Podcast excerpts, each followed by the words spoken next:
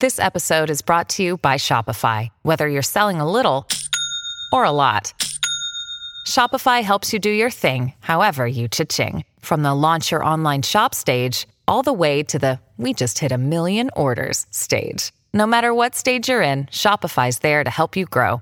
Sign up for a $1 per month trial period at shopify.com slash special offer, all lowercase. That's shopify.com slash special offer. Hi, I'm Daniel, founder of Pretty Litter. Did you know cats tend to hide symptoms of sickness and pain? I learned this the hard way after losing my cat, Gingy. So I created Pretty Litter, a health monitoring litter that helps detect early signs of illness by changing colors, saving you money and potentially your cat's life. Pretty Litter is veterinarian developed, and it's the easiest way to keep tabs on your fur baby's health right at home. Go to prettylitter.com and use code SPOTIFY for 20% off your first order and a free cat toy. Terms and conditions apply. See site for details. Hey, Rom Criminals. Thanks for tuning in. If you wouldn't mind, and if you haven't already, could you please rate, review, and subscribe? And the first five people who write reviews, we're going to shout you out on the next podcast or the next two podcasts if it takes that long to get five people to go for this.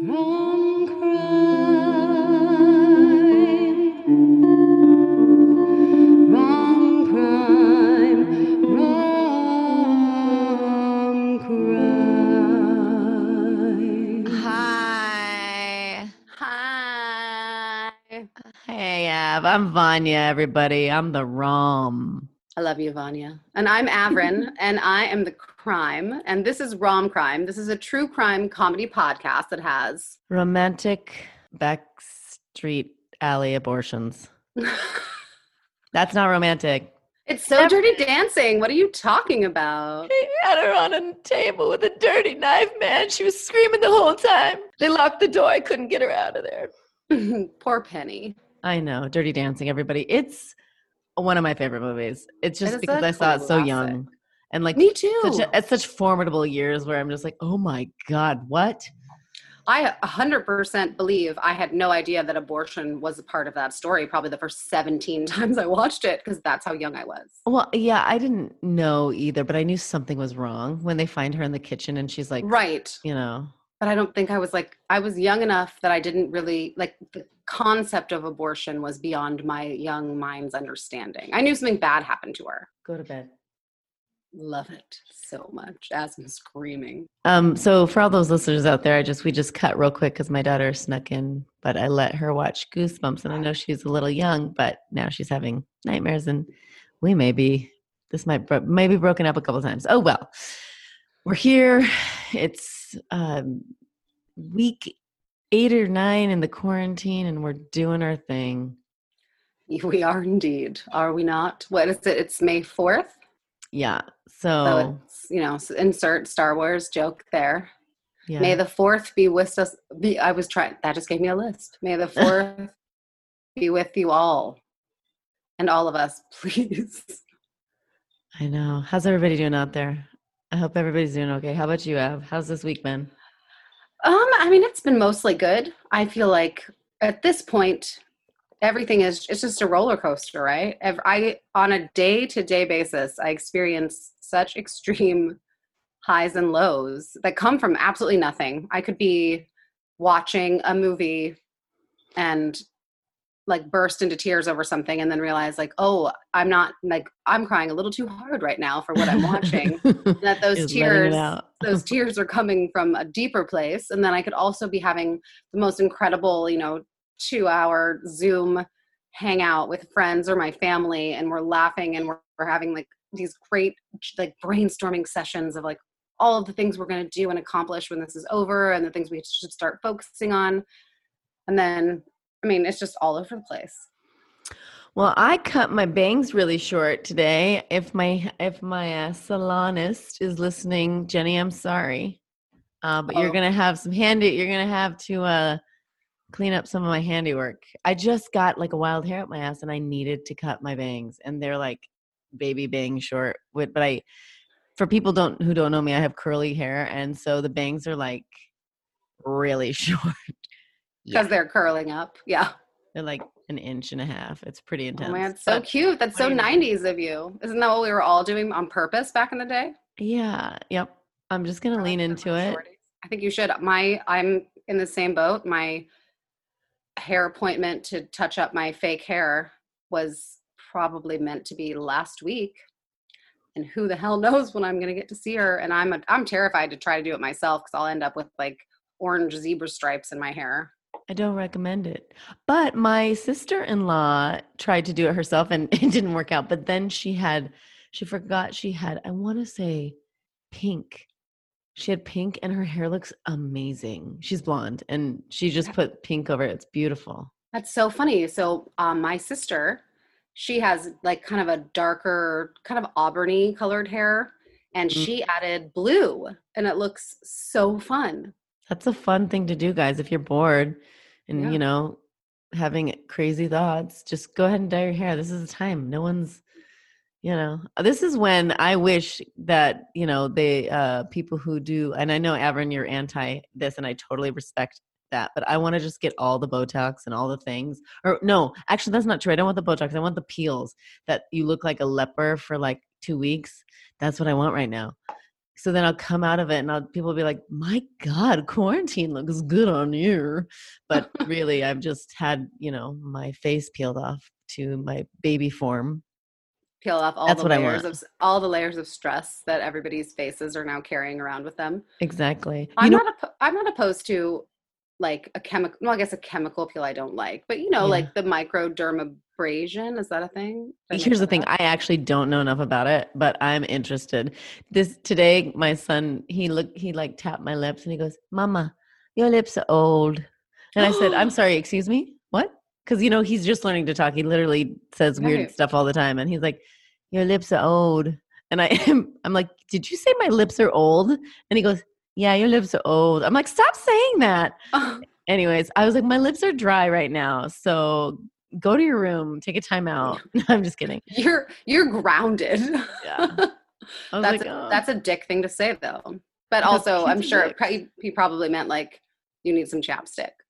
yeah. Oh my god, Just- I I follow this person who I know. She's wonderful. Her name's Anne Stesney, uh, and she tweeted that her what did she say? Something about because she was questioning if she should go get a box dye during this quarantine or whatever, and her son said, "No, you should just let it go. Let it go gray because it'll match your face." Like. and then she said says the meanest person who's ever come out of my uterus like, Sorry, Anne, I botched that, but it was very funny. that is, yeah, kids, man, they're just brutal. They're They just they just they they speak without thinking. They do, and it's really hurtful sometimes. I'm actually I just signed up for online therapy. I haven't had one yet, but I'm gonna I'll report back next week. Oh yeah, let me know. I've, I'm gonna be I've like, heard, I've heard a lot about that, and I think that's so wonderful that that's something that people can do. I am excited. Um, I'm gonna tell her I have, you know, two small humans, and I feel like I'm being abused. And what do I do? Yeah. They're my children. Okay. Sorry to bore you. I'm sure my daughter's going to come in again, but whatever. Let's get started. This week we're talking about Jean Spangler, Hollywood. Uh, I was going to say starlet, but Aspiring starlet. aspiring starlet from the 40s. Yeah, this Um, is such a crazy story that I did not know about. I mean, there's a billion stories, so obviously we don't know about all of them. But Yeah. I did another Google dive. You know, I was like, crazy, romantically, you know, driven, Driven. crimes. And I get so much of the same tomfoolery we all see. And then this kind of popped up because it was something about like Hollywood romantic crimes. And I was Ew, like, I love "Hmm, it. let's go there. That's my fave, And I thought this one was interesting. although it is sad. Um, so And Jean, yeah. Wait, what were you to say? I was just like, that's, I mean, yeah, I guess when our whole purpose is to be like, let's tell you about the horrible demise of these humans. I know. I know. there's never really anything. You know, in that- my mind, there were there were going to be more bank heists, but you know what? It's still interesting. I'll find you another bank heist, I promise. Ah. so Jean Spangler was born in 1929 in Seattle, Washington. She moved to Los Angeles when she was in high school in about I want to say 1941. Um, she started working. So people, first of all, people explained her as like a beautiful woman. tall, gorgeous. So She started modeling, and um, out of high school, she was working as like a dancing uh, girl. Forget what they call them, but at the Earl Carroll uh, the Earl Carroll Theater, something like this. Anyways, she was making money, being pretty, and dancing. Um, she was an extra in a bunch of like B level movies, Hollywood movies. And in 1942, she meets Dexter Brenner, Benner, who is a he's like she's 19. He's a couple years. He's in his early 20s.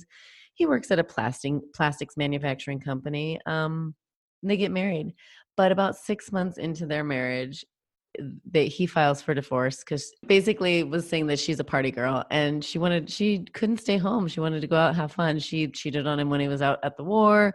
It's just a bad it was a bad situation. She wasn't ready to settle down. So they he files for divorce. They keep banging even though the divorce isn't final. Yep she gets pregnant. They have a baby daughter and the judge gives custody to the husband because he explains that she's just like always out, never home.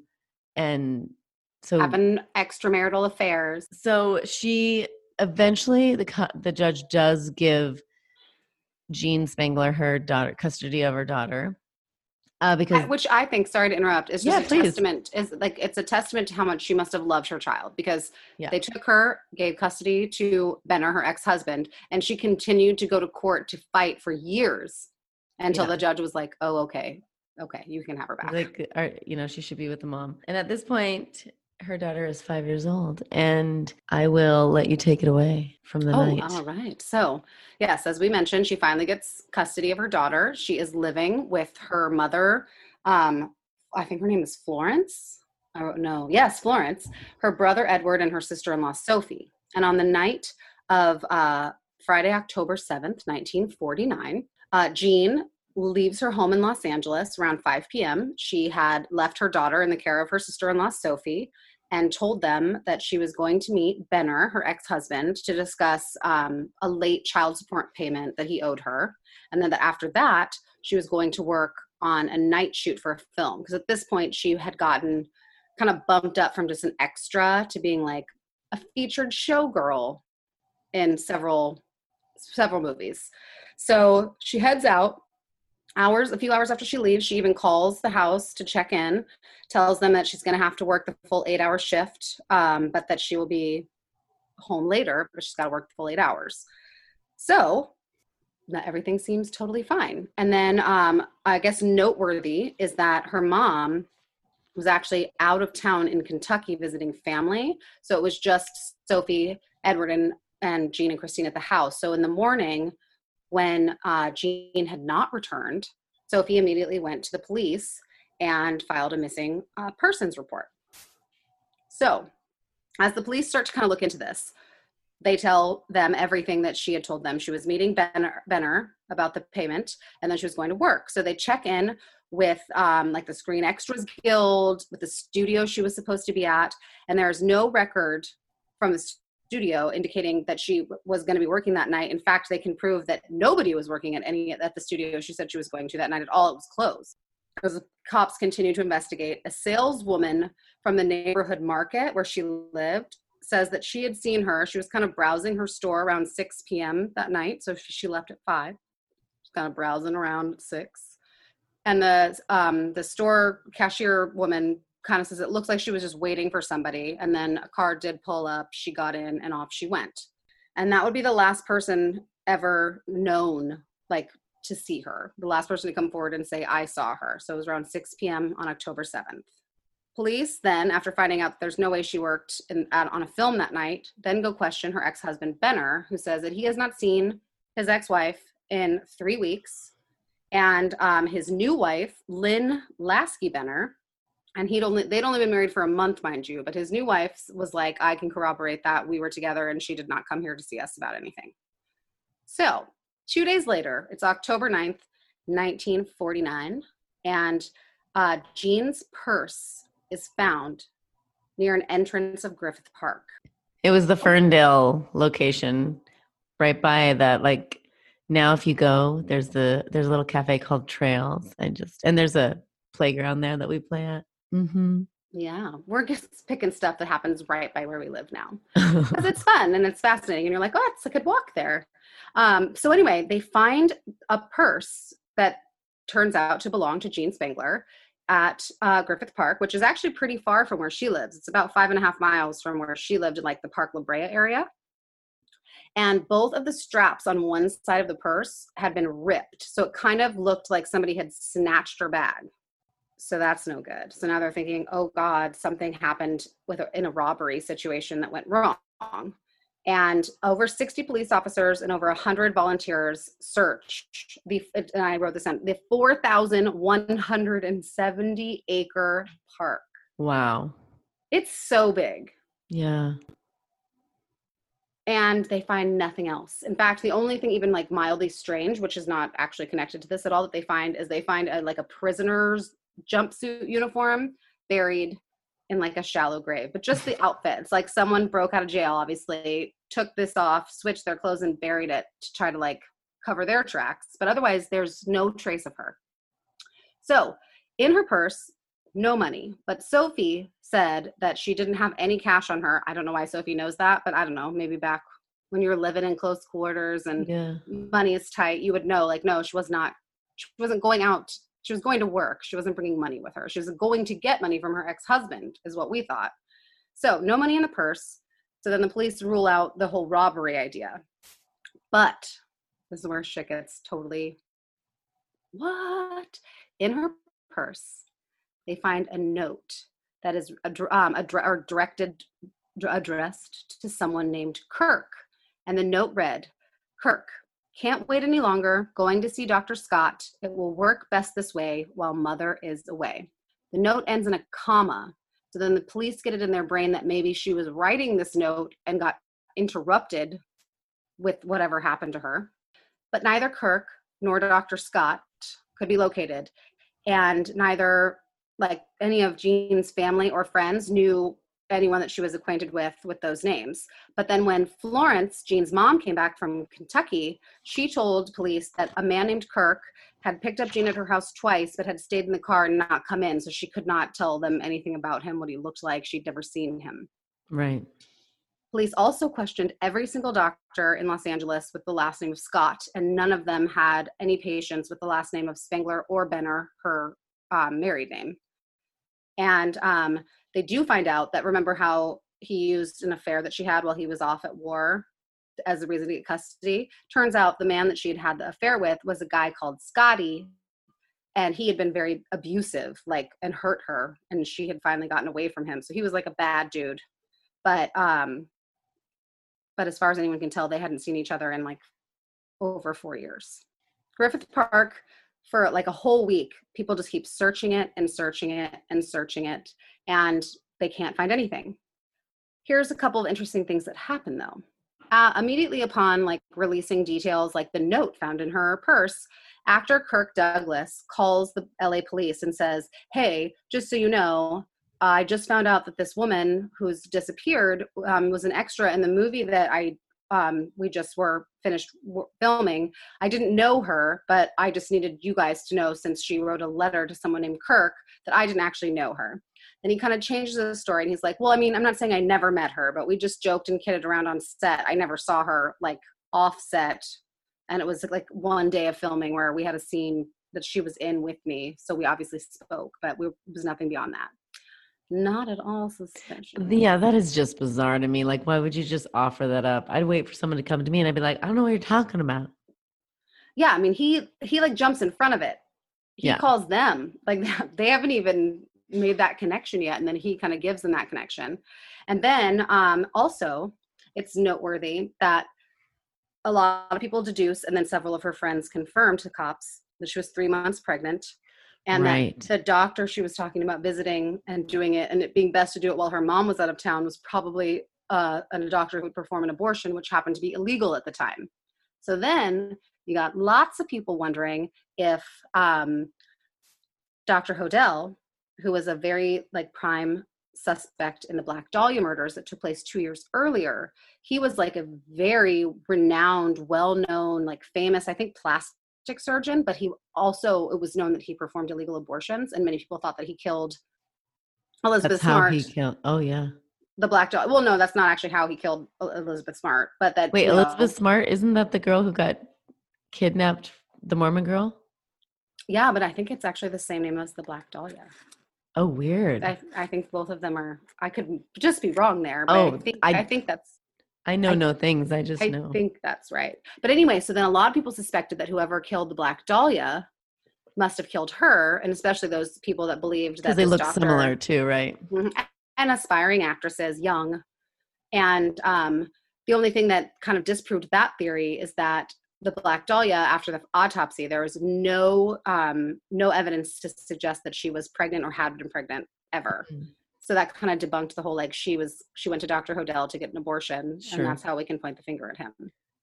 Then there was a lot of stuff too. Remember how you were talking how she was a party girl? They a lot of people thought that she was um, like involved with people from the mob because she uh, was like an acquaintance of Mickey Cohen and um, had been seen out with this guy named Davy Ogle or Ogle, who was an associate of Mickey Cohen's. And he actually, coincidentally or not, disappeared two days after she disappeared. Oh, really? Two days after. So, And they were seen together, uh, like arm in arm in Palm Springs, like three few days prior. yes. So after missing. they after they both disappeared, somebody claimed to have seen them both. Um, yeah, in a hotel in I think yeah Palm Springs. That's right. So the police continue to reach out to the public to show pictures of her to you know garner any information. People are offering rewards left and right. There's never every any evidence found you know that like she met with foul play other than her ripped purse but they never find any kind of body or anything. They can't find a doctor. There was also another story going around that one of the bars she loved to go to there was a former med student that hung out at that bar that was known to perform illegal abortions. And um, her case is still open 70 years later It- Oh, it's not a closed case it's cold but it's not closed That's and so it's still crazy. considered missing not dead Um, there was also an, a witness, an, or another witness, an actor, Robert Cummings, who was in a film with her, and he gave info on who she might have, who she might have been waiting for. Um, just because, anyways, he said what they were working on a film. She walked by him and was whistling or something like this, and uh-huh. and he was like, "You seem like you're in a good mood," and she said, "I am. I'm having a romance." And he says, "Is it serious?" She says, "No, but I'm having the time of my life." So, So yeah, so after obviously she's not found, Vaughn, you want to talk about kind of what happens with her family and her daughter afterwards? yes, um um let's see here. So then oh, there was one more, maybe you had mentioned this, but there was also a sighting. I well, you know what it is? When they brought all when the police brought all that information to the public, people started I remember you saying this about something else. People started coming out of the woodwork being like, I saw her here, I saw her there. Someone um at a at a bar at 9 a.m. witnesses recall her saying that oh oh I ca- okay sorry did you hear about the at, in a fresno bar at 9 a.m in the morning a witness recalls think, thinking she sees her and another guy saying that was the worst night of my life or something like that. No, I don't think I came across that. also a 13 year old girl who knew her said she saw her in a car with an older guy but nothing else. These are all like a bunch of like hearings. Oh and they were saying um the reason that you know they think mickey killed the guy the uh the henchman yes. davy ogle and frank Niccoli because they were uh under indictment for conspiracy And also, I that is interesting, and I forgot to mention that um, Dexter Benner, Jean's ex-husband's new wife, Lynn Lasky. So Lasky, which is obviously either her, I think it's her maiden name or it's her previous married name. Great Okay. research I did today, but but she's connected and knows people in the mob, Ooh, okay and so um yeah well who knows maybe there's a connection there so and then four months later in el paso u.s Custom- customs said they thought they saw her and the two guys the two henchmen that would be four months later and her mom was like no like Jean would never do that. There's no way she a should be hanging out with people like that, which I'm kind of like, well, mom, you don't necessarily know. But then she also was like, she would never leave her daughter. She would never leave her daughter. Um, and I agree with her mom. Yeah. She fought so hard to get her. Like if she was alive or she was like, you know, just traipsing around, I just don't believe that. exactly. If she's missing, she's missing against her will. Then a custody battle of awfulness ensued between Jean's mom and Dexter Benner, the dad. And eventually, the dad just up and took her to Florida. There's nothing the mom could do because he was the dad. Um, so that's really sad. And also, I'm pretty sure that they were like never seen again by Florence Spangler. They changed their last name. I mean, technically, the grandmother is just the grandmother, but he he basically like kidnapped his own kid from ever seeing any part of her mother's family again.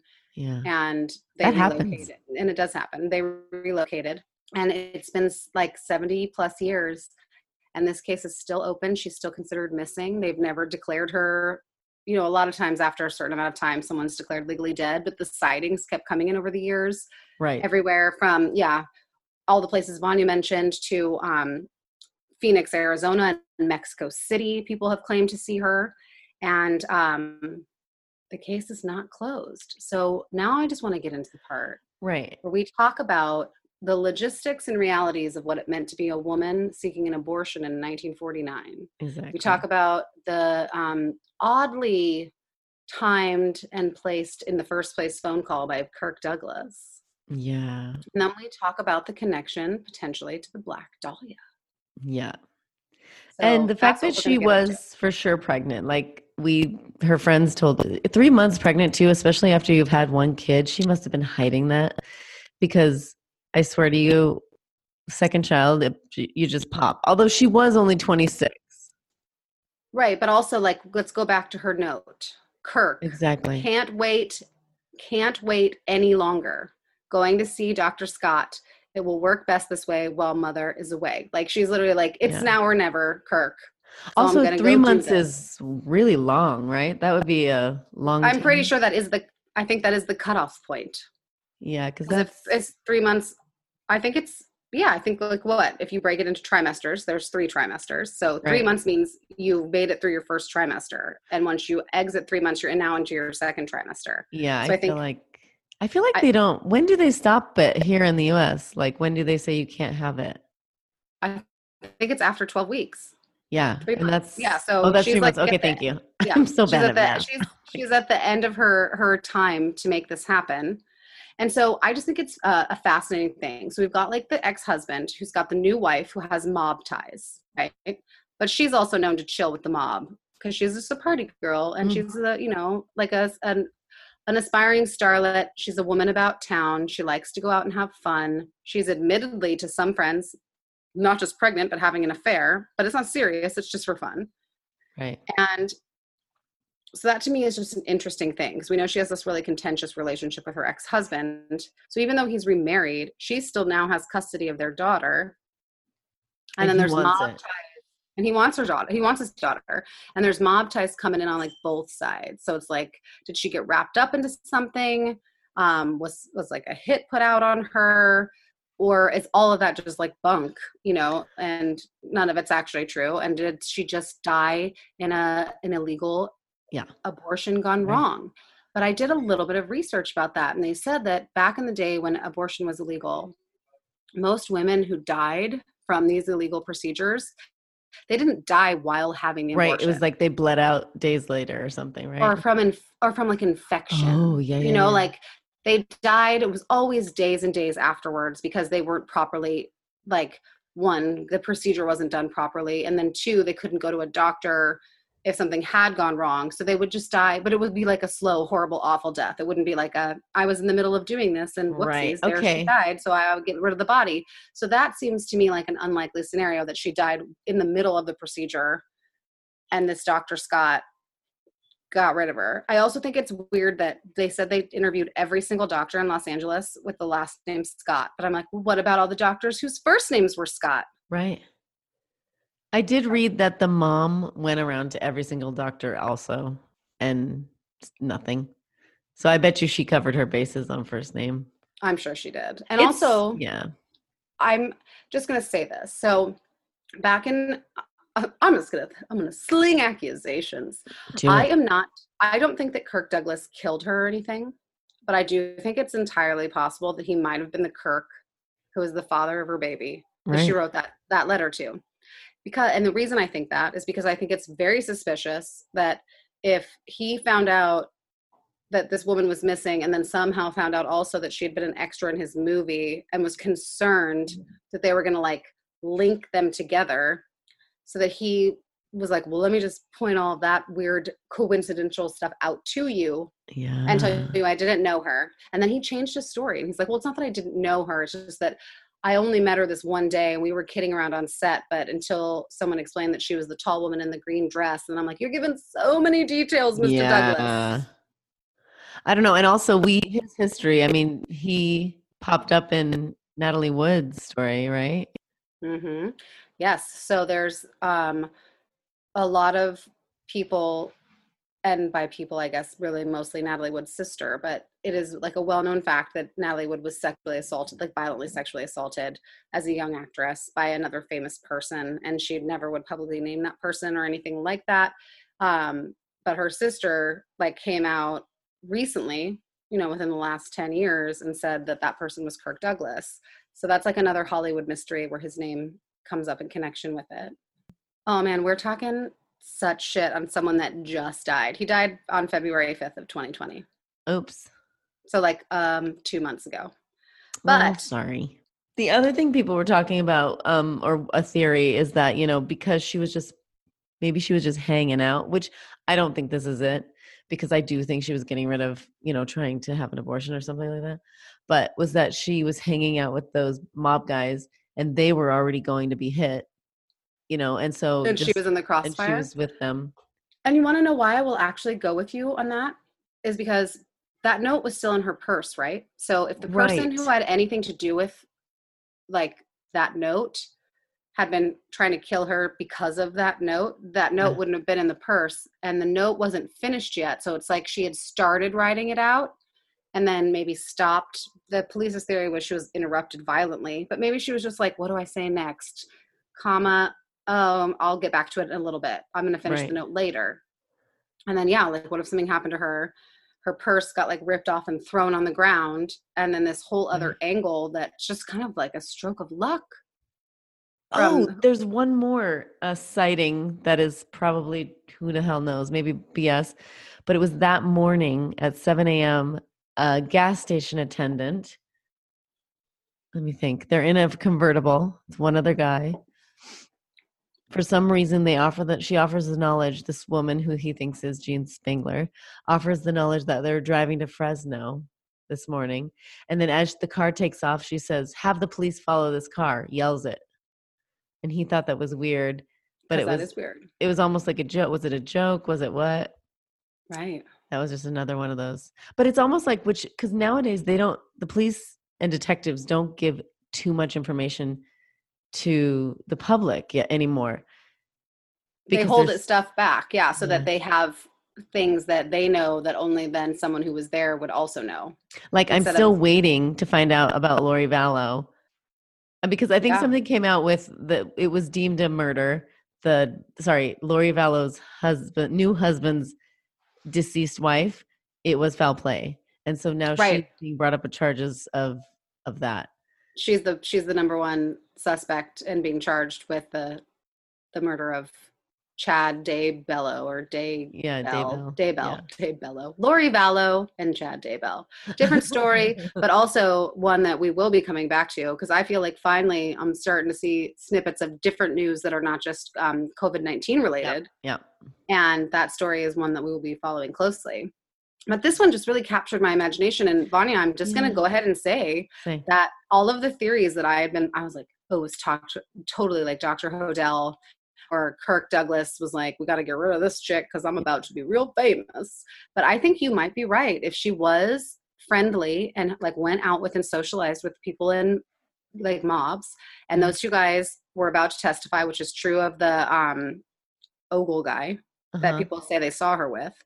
and he disappeared at the exact same time she did, that it seems more likely that while her being pregnant, possibly even with Kirk Douglas's baby and wanting to get an abortion, might actually have nothing to do with what happened to her. Possibility. But that, that her life was just, you know, there was so much drama going on there that when they found what evidence they could find, which was just a note in her purse. Yeah.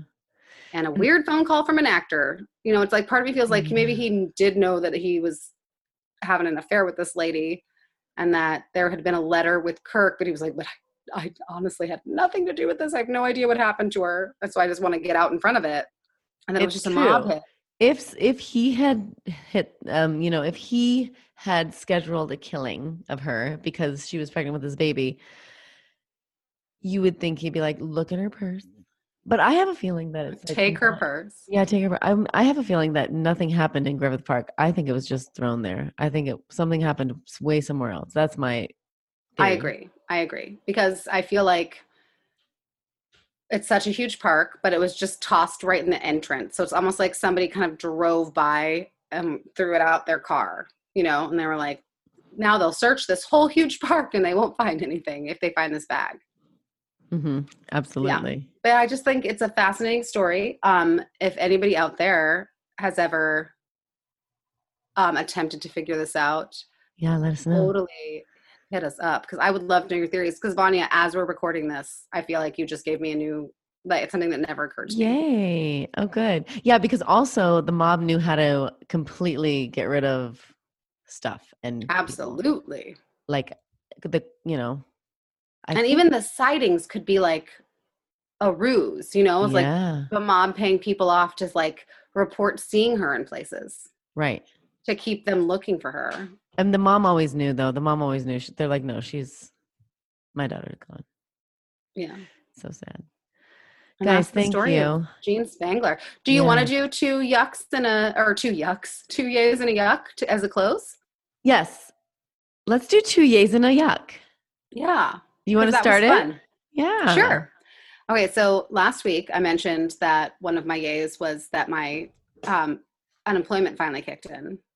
So this week, just sticking with, you know, plain old good fashioned money, I got my stimulus check in the mail. Oh, good. So I feel like finally all of that, and I know this is a story that's going around the, like the not just our country, but like the world. You know, as people struggling and and knowing that like there's supposed to be this help from these government agencies coming, and um, I feel so incredibly grateful that even though it, it did take a lot. What are we in? You said week nine, eight or nine. Yeah, it's I- eight or nine.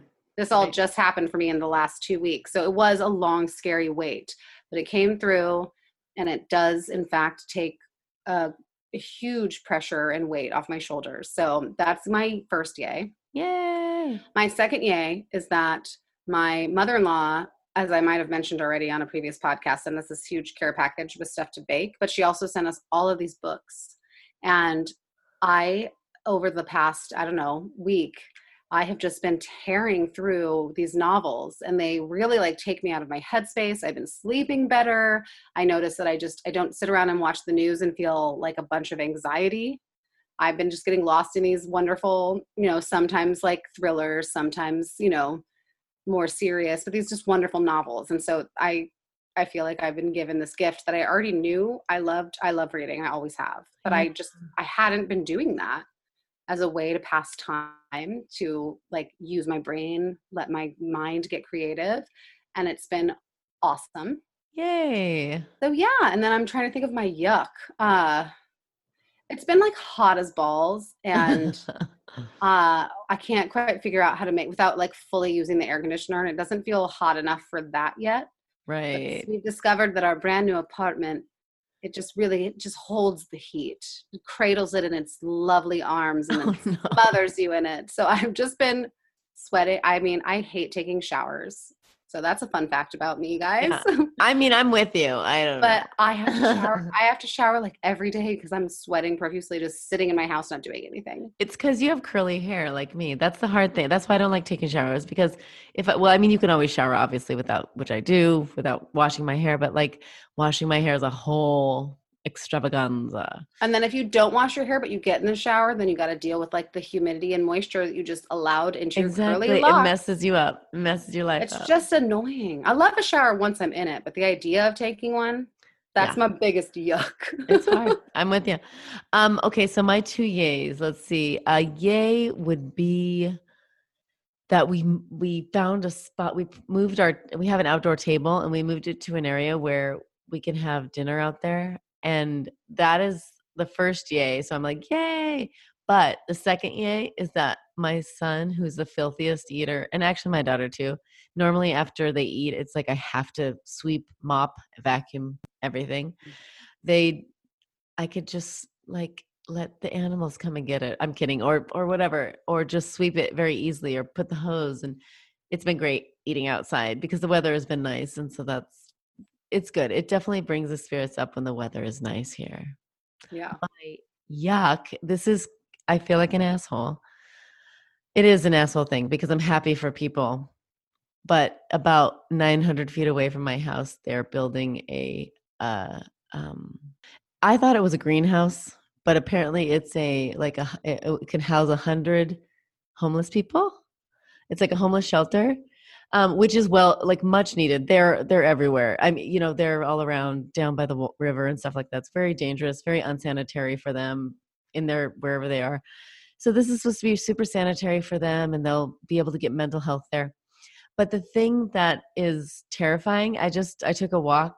It's just terrifying because, you know, of course everyone is comes in different shapes and sizes and and backgrounds who are homeless but there definitely is crime because there's drugs sometimes and across the street in the parking lot of the park is about a hundred rvs parked which is also meant to give relief and help to homeless people and i'm assuming families too and i hope that's true and it just is like on top of the feeling of it's uh, it's a, i feel bad that i feel this way but being really really honest you know i am it makes me more nervous my yuck is that beyond oh not that i want to give two yucks but i'm still i still don't have a fridge i'm on week two here so it's just like adding t- to just stress this being home being stuck at home no fridge and just like then an extra construction. yeah, Yeah. the level of like maybe unsafe which is probably not Sure. true but it freaks me out it sucks Yeah. No, it's not fun to feel it's not fun to feel unsafe. And so that's totally fair to feel that way. But you should you should do some more research and look into it and try to find yourself, you know, try to find out all the information you can so that you can yeah maybe that'll ease ease your mind. You know, if you can like learn exactly like what it's being used for, who's going to be staying there and all that stuff. I think it's a 90 day thing where the people can be there for 90 days. Um, I was talking to a friend who lives in Seattle who also, she, uh, near where she lives, they've built some housing like that. And she's like, it's, they're fine. They're actually good neighbors. Um, it's the, it's the RVs that set up around the shelters that are never great.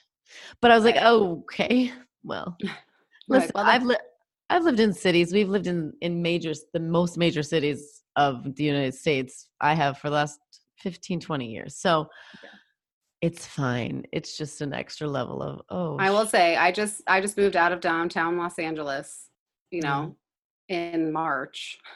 yeah. And while it certainly caused me a, a great deal of stress, which was mostly related to being um, upset and saddened by what I saw, not Mhm. frightened by it, but just Mhm. kind of completely gobsmacked that it's possible for all of these the horrible things to be happening out in the open without anybody doing anything to help these people or even just stop them from doing the things they're doing that are clearly illegal and bad for them right. um but it does it's not so much fear based stress as it is like as an empathetic compassionate person when you witness somebody who's been so far left behind yeah. um and and through no fault of their own or through whatever circumstances led them there you know you never know how anyone gets anywhere but when you Right.